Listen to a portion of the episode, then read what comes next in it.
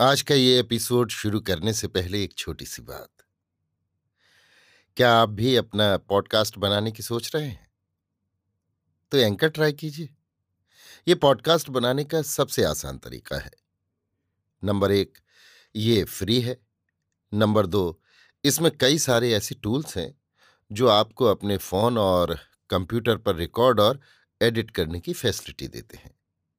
Number तीन आप अपने पॉडकास्ट को डिस्ट्रीब्यूट भी कर सकते हैं, जिससे इसे स्पॉटिफाई और दूसरे प्लेटफॉर्म पर सुना जा सके।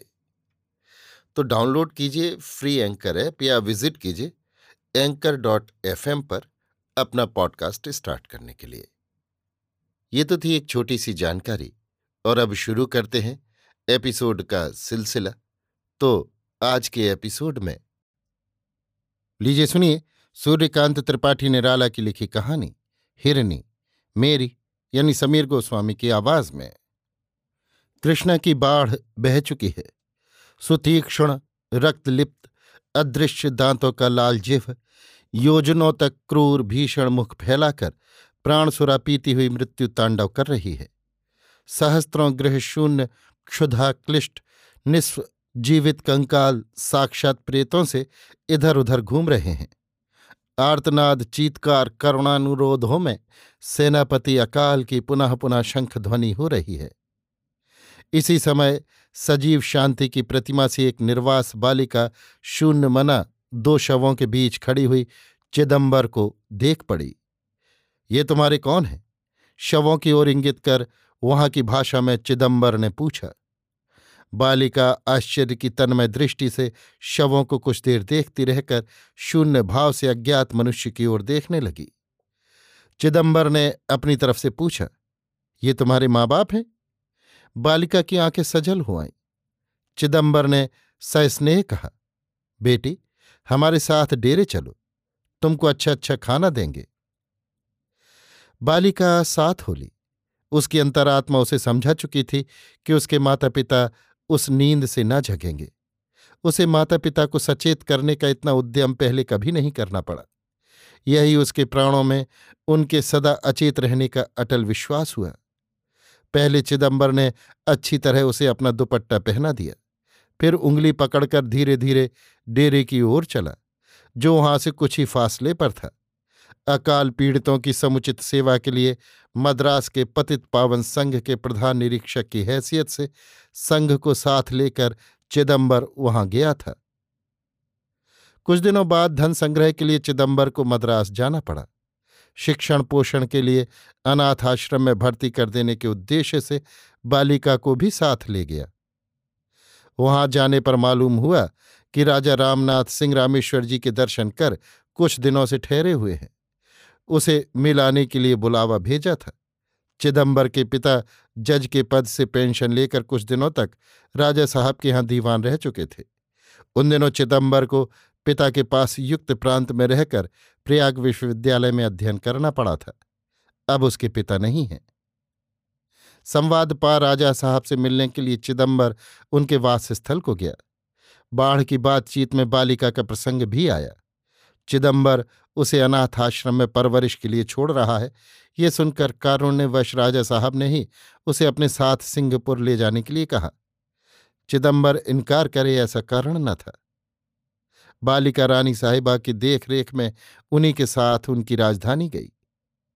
आठ साल की लड़की रानी साहिबा की दासियों से स्नेह तथा निरादर प्राप्त करती हुई, उन्हीं में रहकर उन्हीं के संस्कारों से ढलती हुई धीरे धीरे परिणत हो चली। वहाँ जो धर्मदासियों का, जो भगवान रानी से सेविकाओं तक के थे, वही उसके भी हो गए। झूठ अपराध लगने पर दासियों की तरह वो भी कसम खाकर कहने लगी, अगर मैंने ऐसा किया हो तो सरकार शीतला भवानी मेरी आँख ले लें। वहाँ सभी हिंदी बोलती थी, पर जो मधुरता उसके गले में थी, वो दूसरे में न थी। जैसे हारमोनियम के तीसरे सप्तक पर बोलती हो। रानी साहिबा उससे प्रसन्न थी। क्योंकि दूसरी दासियों से वो काम करने में तेज और सरल थी। उसका नाम हिरनी रखा था। वो जिस रोज रनवास में आई थी, तब से आज तक उसी तरह अरण्य की दल से छुटी हुई छोटी हरणी सी एकाएक खड़ी होकर सजग दृग पार्श्व स्थिति का ज्ञान सा प्राप्त करने लगती है कि वो कहाँ आई, यहाँ कोई भय तो नहीं। दृष्टि के सूक्ष्मतम तार इस पृथ्वी के परिचय से नहीं। जैसे शून्य आकाश से बंधे हुए हों। जैसे उसे पृथ्वी पर उतार कर विधाता ने एक भूल की हो।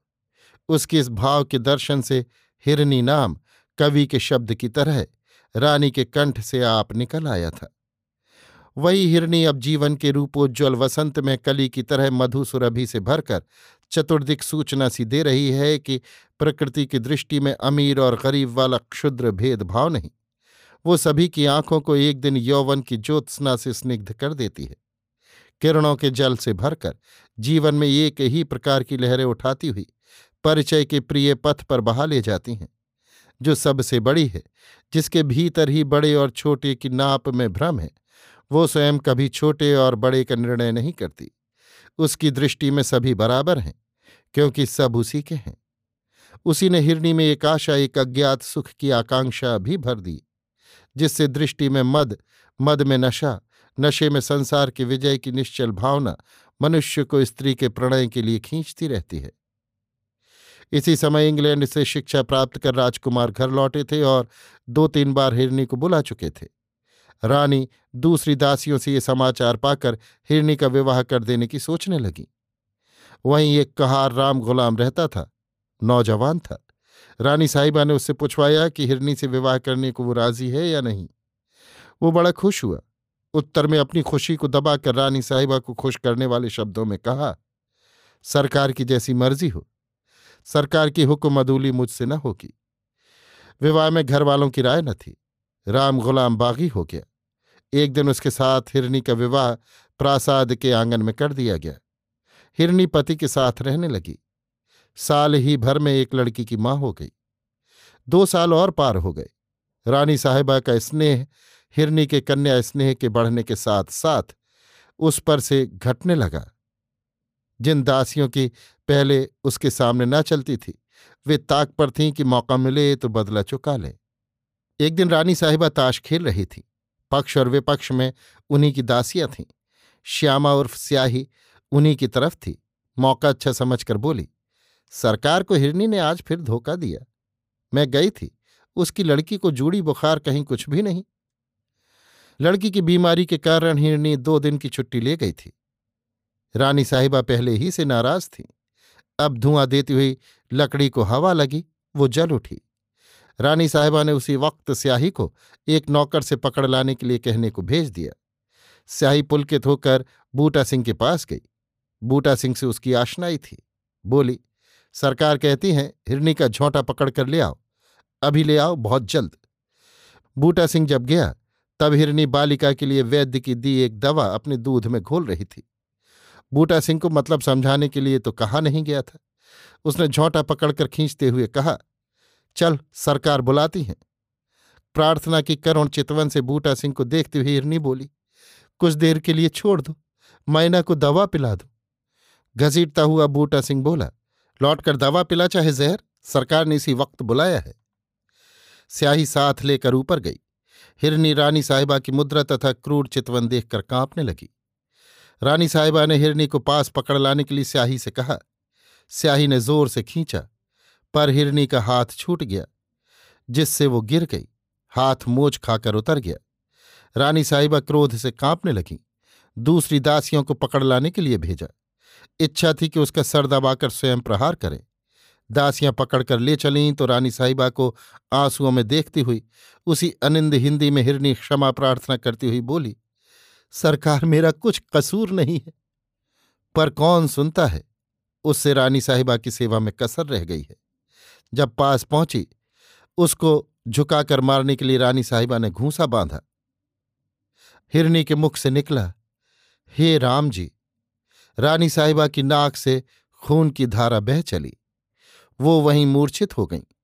हिरनी के बाल मुख उसी खून से रंग गए। डॉक्टरों ने आकर कहा, गुस्से से खून सर पर चढ़ गया है।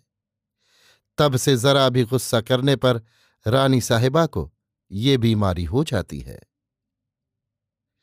अभी आप सुन रहे थे सूर्यकांत त्रिपाठी निराला की लिखी कहानी, हिरनी, मेरी यानी समीर गोस्वामी की आवाज़ में।